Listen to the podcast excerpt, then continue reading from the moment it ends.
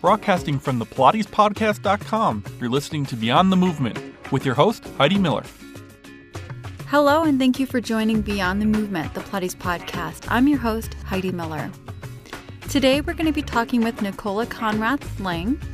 And I had a request for this interview, um, I believe it was off the forum, and that was a little while back. Nicola is a uh, author. She lives in Michigan, and she's the author of Survival Skills for Pilates Teachers and The Pilates Space. And both of those are amazing books. And definitely, um, Survival Skills for Pilates Teachers is uh, definitely a resource that you'll hold on to and uh, should be, I believe, a requirement for all teachers uh, who are in training and, and for those um, after training as well. We're going to be talking about the book today, especially about the section on mentors and mentorship and also the subject of master teacher. So here we go with Nicola. Thank you, Nicola, for joining me today. How are you doing? Very well. It's my pleasure. I'm really excited to be here. Wonderful. Well, why don't we start, Nicola, with you telling me a little bit about yourself and what brought you to Pilates and what inspired you to be an author? Well, I was a dancer. I started dancing at a very young age um, when I was about five years old. And interestingly, my mother just told me last weekend that um, my doctor had said that he thought that I had a bit of a weak spine. I was a very skinny sort of little girl. And so the option was going to be dancing or swimming. And thankfully, she took me to ballet class, and I just really fell in love with it. And um, pursued it really vigorously, and then I went to a full-time performing arts school in um, in London. And really, already in the last two years of my training, I started having um, chronic lower back pain. And in those days, there was no conditioning available even for dancers. Um, so we were just kind of, you know, dancing all day long and hoping for the best. And we thought we were strong. And I was very hypermobile, so I had a lot of lumbar and um, uh, issues with um, um, radiation into my leg and things like that. And then about five years into my performing career, it just um, really got a lot worse. I started having tingling, and um, one morning I just literally couldn't move anymore. And so they uh, diagnosed um, a prolapsed disc L5S1, and also protrusion on L5, L4. So I was sort of a mess and kind of bit desperate because I had to give up the love of my life, which was dancing, and I didn't really know very much what to do, you know, with myself outside of that. So I kind of went away and did other things for a few years, and I did a lot of rehab, which didn't help very much. And then I came to the States and I met a friend um, who became a colleague of mine, and she certified in the STOTT method two years prior. And she just looked at my body and she said, "Oh my God, you're a mess. You know, you have to come in and do this." And so I started working with her, and uh, she was absolutely amazing and completely rehabilitated me. And today I can take ballet class and I can do Pilates and gyrotonic and lots of other movements without any pain, and I never had to have surgery. So that's amazing.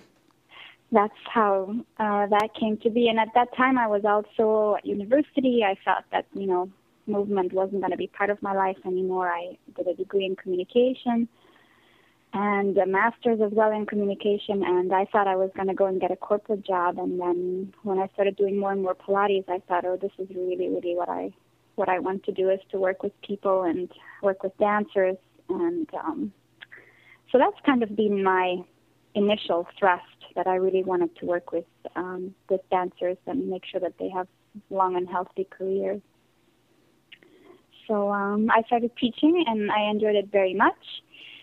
And then something happened. Um, I moved back to Germany with my husband because he took a job there, and um, I hadn't had the experience to work in a big studio, so I thought I had a pretty good grasp on the exercises and the teaching, um, but I didn't really know much about how to interact with clients, with difficult clients, with running a studio and finances, cancellation policies, that sort of thing. And when I went to Germany, I just decided to open my own place. And um, my first encounter with a client was very complicated, which kind of two years later sort of made me want to write a book about it because I thought that maybe other people had had that sort of experience um, of not knowing how to deal with um, our clients, especially if they're maybe, um, you know, needy on an emotional or physical level.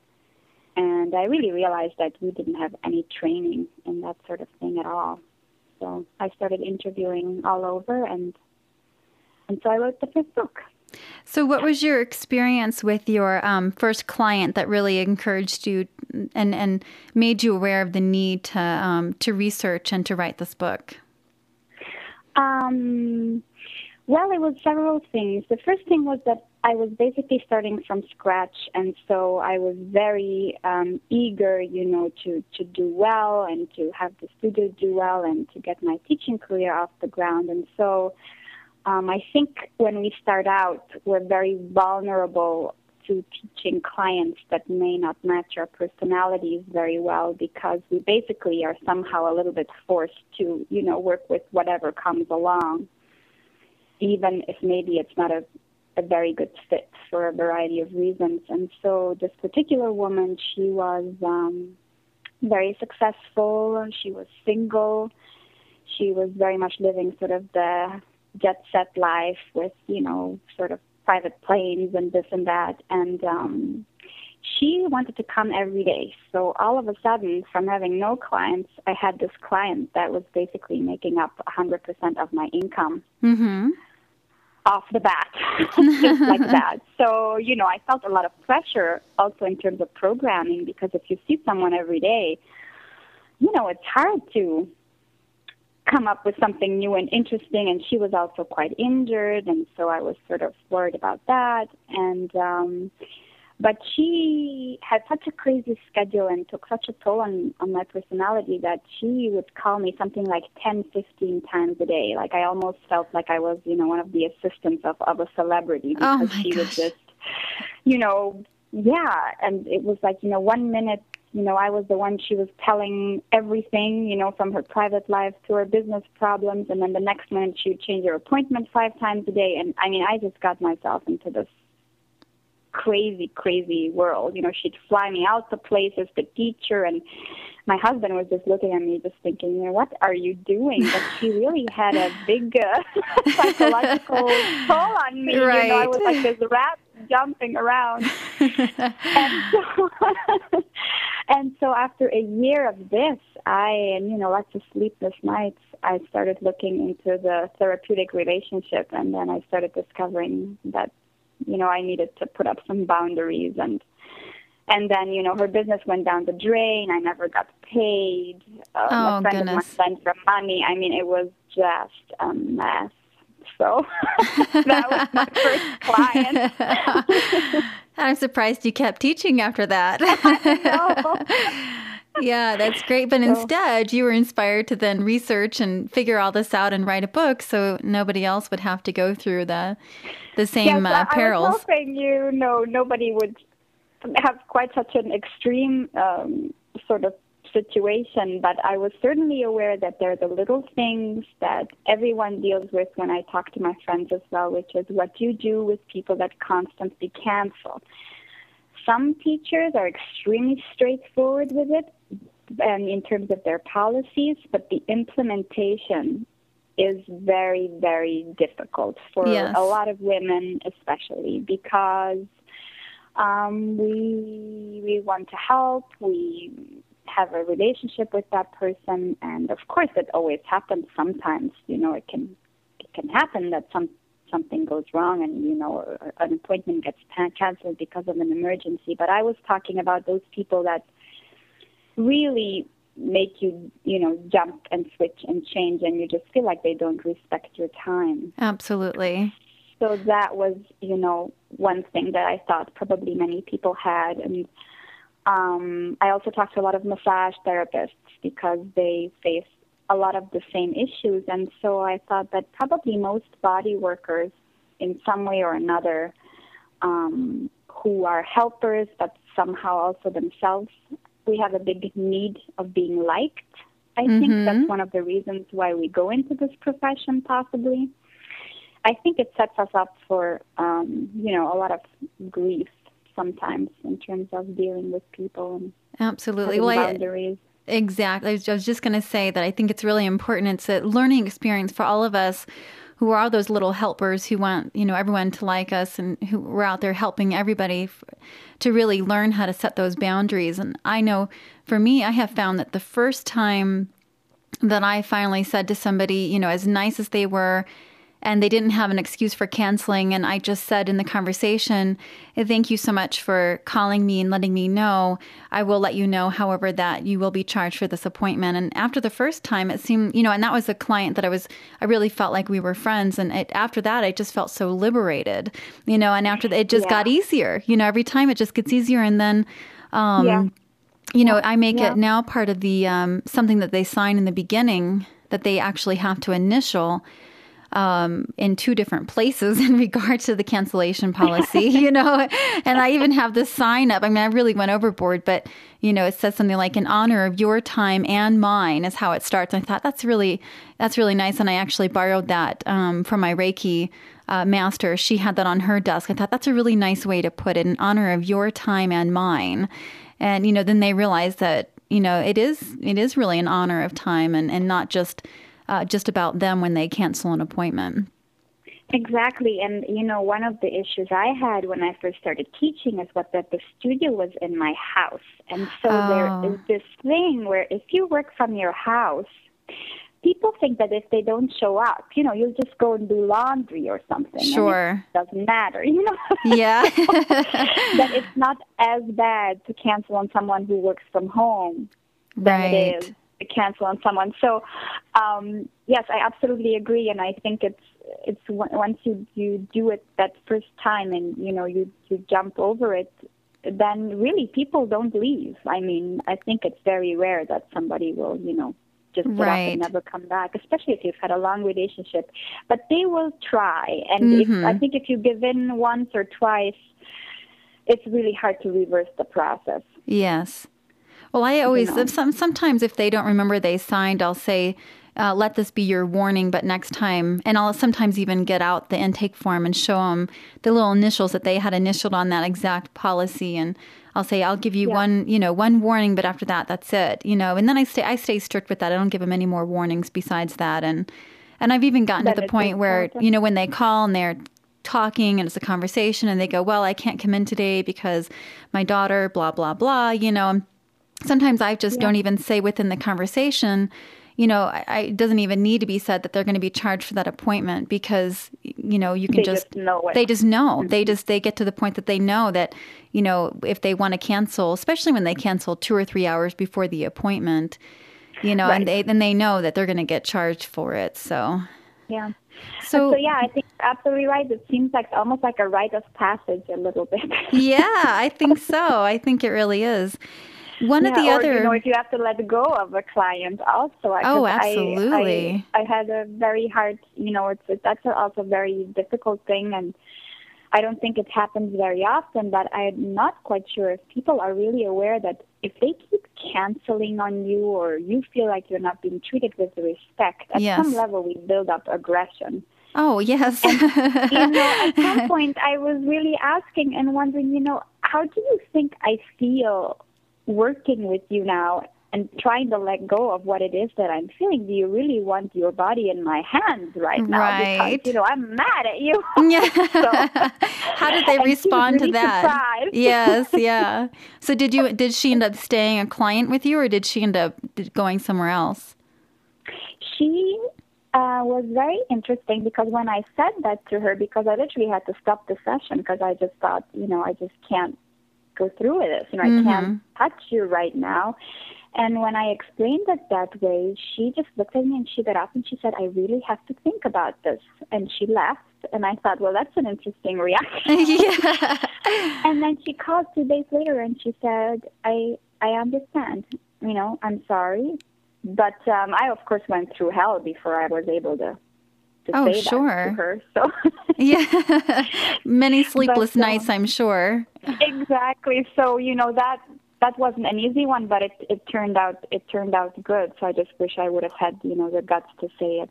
Right. But now, earlier. of course, it's it's easier probably now for you to to face those yes. things and much easier yeah, after the, the first time. Has really helped, especially because I got so much feedback from people that you know Wonderful. had read it. Because this book was really a completely sort of, you know, I just said I have to write this book. I don't know if anybody's ever going to buy it or read it, and it really didn't matter, you know. But right. I just really wanted to go out and ask all these people that had been in the business for so long, you know, how they dealt with it and if they had the same issues, and it it, it they did, you know. Yes. Well, I definitely think that this book uh, should be a part of every program out there because, like you said, we really don't get taught on the client practitioner relationship. And one of the um, right. chapters um, you write about is on mentorship and the importance mm-hmm. of mentorship.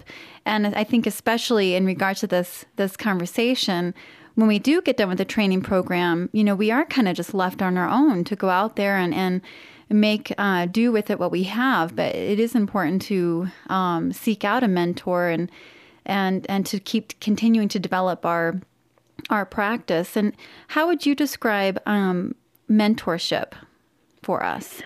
Um, for me, the uh, mentorship is it's quite interesting um, because I, I sort of looked it up because I was wondering about the word a little bit and um, I found out that it's actually um, from the Odyssey, and um, mentor was the person that um, Ulysses left his son with when he went on his travels. So he was a very wise older man um, that was also um, his son's tutor. And um, that's how the whole idea of mentorship began. Generally, it is usually a, a, either an older person or a person with a lot of experience. Um, the word wisdom comes up very much. So somebody who has seen a lot and um, is somehow balanced in, in decisions and advice.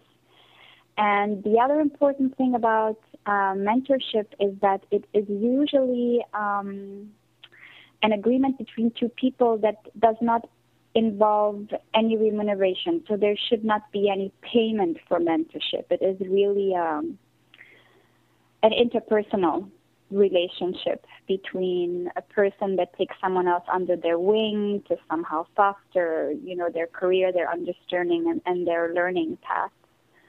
So um, I thought that that was quite interesting that it was such an old, um, an old term in a way. And um, right now, it seems like, especially in business um, and in corporate world, um, I did a check on the internet, and I mean, it's unbelievable. You know, being a mentor is now the new way that um, corporations try to have um, some sort of a link between the older generation and the younger, which I think is quite interesting because in the last 15 years, you know, there was this surge of older managers just being fired because the new ones came in, you know, that would work a 100 hours a week or whatever. And mm-hmm. all of a mm-hmm. sudden you have no legacy, you know. So I think that mentorship is also about keeping um, a legacy alive, which I think carries through to Pilates certainly, because um, you know we we do have a, a, a culture and a respect for for the elders that works with him, and the PMA is really trying to keep the original work um,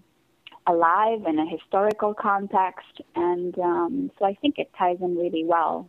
Absolutely, in relating. And what would you say yeah. some of the um, importance of having a mentor as a young teacher, what are some of the important values of having a mentor? I was really um, interested to find that in the health profession, um, mentors are actually required um, for nurses or for psychologists, especially if they deal with very complicated cases, because um, the issue between the practitioner or um, a health provider and their patients is that there is a real division of power. So, in a very much more slighter way, I think we have the same thing, especially if you're involved with rehabilitation, with maybe teaching people that have been, you know, jumped through all the hoops and nothing has helped and then they're in a lot of pain. I think that even though we are teachers of movement and not doctors or physical therapists, I think that still we need to be aware that we are not the same when we meet them. Mm-hmm. And um, the role of a mentor then is basically like a check for the practitioner. So you work with your client, and then once a month or every two months, you will talk to your mentor, who is this older, wiser, or very experienced person, and you basically tell them what it is that you have been doing and you it's like a check for you whether you're still working within ethical boundaries um, whether you're not harming yourself or the client. And also, it's for you to vent, you know, to get it off your chest. And um, I think probably for Reiki, you know, you know, or any massage therapist will tell you that, you know, if you take someone else's tension or, or, or stress on you, you also need to find a way to let go of that. So I think that a mentor can can have that role as well. Absolutely. Dissipate. So the the role of the mentor is it's a really important role, and, and a lot of times, by being a good mentor to many students over years, you end up becoming a master teacher. Right. And I think mm-hmm. that that's an important topic um, that you also discuss in the book on on what is a master teacher, what defines a master teacher. Mm-hmm. Um, it seems like, for example, when I, I, I really thought that Rael Isacowitz is, you know, sort of embodies that role of the master teacher just because when I saw him teach and speak, I really believed him that he was living what he was teaching with every fiber of his body and his being. And I think that that's a big part of being a master teacher. I think that it is. Um, a philosophy of life. It's not just something that you do, you know, to make more money or because the business is booming or that sort of thing, um, or because you're charismatic. I think uh, very often today, master teachers tend to become those that have a lot of appeal to a broad base of people. Mm-hmm. And uh, so, if you're a good speaker, you know, if you are charismatic, if you're funny, especially now with all the big conferences being out, I think that sometimes you get propelled to being a master teacher just because you draw a crowd. But I think that a master teacher is a teacher first, and that means that they um, have a lot of experience, that they um, really don't see themselves in the center but that the work is the center and somehow they are mediators between the student and the work. And um, I think that today, you know, with all the media and the pictures and the videos, I think it's very much person oriented. Absolutely. Um, even in even in Pilates, or especially in Pilates, as it got you know booming, basically, you know, if you were linked to a celebrity or you know that kind of thing, you try to put more the person into the into the middle than something else. And I think you see it also with um, um, you know what people do in terms of including their name in the Pilates method as a company name. You know. Mm-hmm. So if I start calling, you know, this is the Nicola Conrath method of Pilates, right? then I'm putting myself in the middle instead of the work. Absolutely. Or well, a philosophy. Yes. I think that the responsibility of a master teacher is so important, in fact, in that the, the whole um, term used as master teacher is starting to lose its meaning because of programs out there that are being developed that in five years' time or even six years' time, you can um, have the title of a master teacher just by going through uh, you know, a set amount of coursework. And I think rather than earning the title by a certification course, I think it's important to earn the title through years of experience, through living the method, by being the mentor that passes information on um, through the method, like you said, as being the mediator, rather than just having the title of master teacher because they've completed a program. Yes. And I also think that um, you know, I think that uh, the experience and, and, and the knowledge are very, very important. But I also think if you are a master teacher, you need to have some sort of assessment in place to see if your students understood and grasped what it is that you were teaching. Because, you know, somebody the other day said to me um, up at the boarding school where I teach, they said, well, my students had a great time, but did they, did they remember or, or learn anything you know because Right. i think we're so we're so sort of hooked on that everybody has to have a jolly good time all the time but then you know we don't go back and we say well did you grasp what i think is really essential about this Mhm. Absolutely. or you know did you not and i think that's an that's an assessment method and it's not easy and i think that most pilates corporations have a really hard time now with their quality control of teachers um, it seems like the material that's tested in the exams gets less and less because more and more people want to have access to it um, there are certain, you know, companies that will only teach you 15 exercises and tell you, you know, now you're a certified teacher, but this is all that we trust you to walk out with from here. Mhm. Absolutely. And so then, you know, if you don't teach a method in its entirety, is it still a method and does it work? Absolutely. I don't know. Probably not. I would say that with 12 exercises, um, you know, you're probably not equipped in terms of modifications and all sorts of things to deal with a very wide variety of, of people across the board, you know? Absolutely. So I I think uh, that's a that's a I think a method needs to be taught entirely, and I think that that's sort of going down the drain a little bit. Well, I know, um, you know, there are definitely schools um, around here, especially that um, really uphold, you know, the whole process of learning the entire method in, in its entirety. And, and um, you know, I think here in Colorado, I can speak for that. You know, we have some really great schools here um, who really do teach an entire, you know, in the entirety. And, you know, I think the PMA is doing an amazing job of really trying to uphold, you know, um, you know, the certification process and and and to try to make this, you know, not the programs that are out there only teaching twelve exercises, but to really have the whole experience uh, in that. So I think um, that we're definitely moving in that direction um, with um, some really solid schools that are. Um, Right. I just think following that in the that. biggest big problem with assessment, and you know, is why we then when there's so many people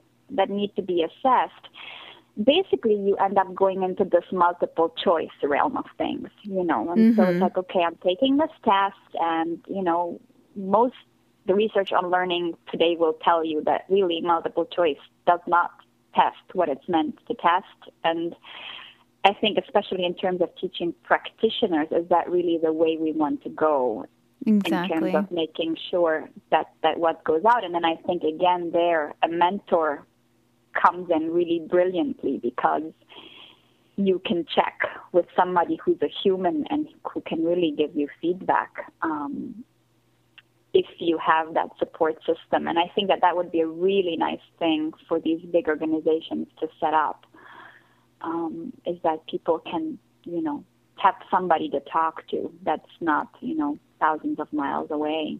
Exactly. And one of the other, um, uh, just going back to um, a master teacher, one of the other traits that a master teacher has is that they never stop learning. Yes. Mm-hmm. They continue yeah, to learn. That, that, I think that um, that sort of personal growth desire comes out of the fact that when you are so skilled and have spent so many years refining your understanding of movement and a particular method i think that it's like you know you you how do you say that in english you know when you open a can of worms it's like you know Yes. you you think that you grasp something and especially with the body and then you know you start looking into i don't know maybe lymphatic things or hormonal things or, or, or organ things and how all of that relates to movement it's just absolutely endless because you know we, we really know so little about the body and and so I think that especially for movement teachers that have been involved so long, probably self growth is a thing that comes really naturally to them, you know, if they're master teachers to do Absolutely. they probably discover something. I mean, Rael said, you know, in the interview that when even when he's in a small hotel room and he lies out his mat, you know, between the bathroom and you know and the and the room and he does his exercises in the mornings, is that he's he's able to find something new every day. Yes. Depending on how he feels, what he has seen, what he has experienced. And I think to keep that interest alive uh, takes a really special person. I agree. And, and with that, I think that it, in general, it takes a really special person to become a master teacher. I don't think that everybody has a desire, and I think that not everybody yeah. um, has what it takes to be a master teacher. That's why I think that you know to be given the title master teacher it really has to be earned you know and, and in a way that yeah. the teacher doesn't even realize hey i just became a master teacher it's it's a selfless act it becomes you know a part of you know uh, as your philosophy grows and as your experience grows and your passion for what you're teaching. And as you keep unlayering yourself through the process, and each time you unlayer a new idea and you pass it on to other teachers or to your students, you know, you start to build, you know, this process of where all of a sudden one day you wake up and maybe somebody just offhandedly said, you know, called you a master teacher, but you never really felt like you you were were mm-hmm. a master teacher. It's not something I don't think I don't think that people um, mindfully uh, try to work towards that, at least not the real master teachers. I think the ones who become the real master teachers are the ones who are doing it selflessly and um, just it is who they are. It is who they become because of their passion and their their growth experience and how every time that they do do their own workouts they find something new and every time they teach a class they find something new and and never as a teacher can you ever be in the place of saying i know everything you know, I think right. you always have to be, uh, you know, in the in the in the place of of learning and saying, well, today my experience is this. You know, today this is my philosophy, or you know, we can find the root of our own philosophy, but the tree keeps growing. You know, and and there's many leaves to that tree because I mean, I really think what's great about you know that kind of guideline for you know recognizing a master teacher or see or yeah recognizing one when you see one is that I think that as a master teacher you accept that you know as a human being you are evolving constantly. And so also your learning process has to go with it. You're never the same from one day to the next, and so you know it really it it it's never ending. And I think that they they relish in that, and that's why they're so good because they never just sit down and say, "Oh, okay, you know, that's it, done. I've got it." Absolutely. And I also think that um, part of that, because that's basically what you know makes up just a, a really great teacher, is that they will develop following really without trying in a way you know and i think in the yoga tradition you, you have that a lot there's this you know people are drawn to that kind of thing. Um, yes. Hopefully for all the good reasons, especially you know if along with um, the experience and the knowledge and being able to assess what they're teaching and the growth, the personal growth is if, if it's a healthy student environment, if it's respectful. I think a master teacher should meet students where they're at and um, recognize that they also come with a life experience, you know, and um, probably some preconceptions, and to be able to meet them and inspire them to walk the path of, of knowing their bodies, I think is also um, a really, you know, a, a, a great treat is when you find a master teacher that you'll find people that will talk about them like this. Absolutely. Well, I want to use um, something that uh, Rael had said in the book that you know what makes this person unique is often intangible and they seem to stand out as jewels in the crown and are mm-hmm. considered mm-hmm. as such by their peers. And that's simply what you had said, but I liked his words that he had used in your book when you had yes. interviewed uh, interviewed him, and um, you know you can certainly um, feel his passion even within your interview, and you can certainly feel your passion in this book as you wrote this book, and just the experience that you had and and your growth as you were interviewing people and, and the people that you chose to interview were obviously um, people who were the jewels in the crown as well. And um, it's a marvelous book, and I have certainly enjoyed reading it, um, not once but twice. And, and I'm considering keep you know it's, it's a resource you can keep looking back at and um, in another interview, we can talk a little bit more about your other book, The Pilates Space. But I certainly sure. have enjoyed our conversation, and I'm sure that we'll have many more in the future around um, around some topics that are really important in this book. So I would encourage um, everyone out there to um, to buy this book, Survival Skills for Pilates Teachers.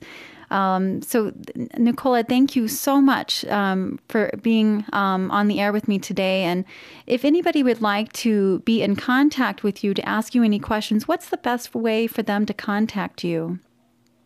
Um, I am actually just in the process of relaunching my website, so it's it's up now, but hopefully it'll be all new and revamped and with more information. And my little company is called Logo Kinesis that's L O G O and then K I N E S I S dot com. And um, there's lots of ways to get in touch and send me emails. And um, I always look forward to um, people reading the book and telling me what they think. And it's been a really good um, community building experience for me. So thank you for having me. Absolutely. And um, do you have any other books in the future that you can discuss with us today? Um, right now, I am actually in the process of um, writing a whole series of articles for the British Body Control um, Association, who will be launching a big website in January, I believe.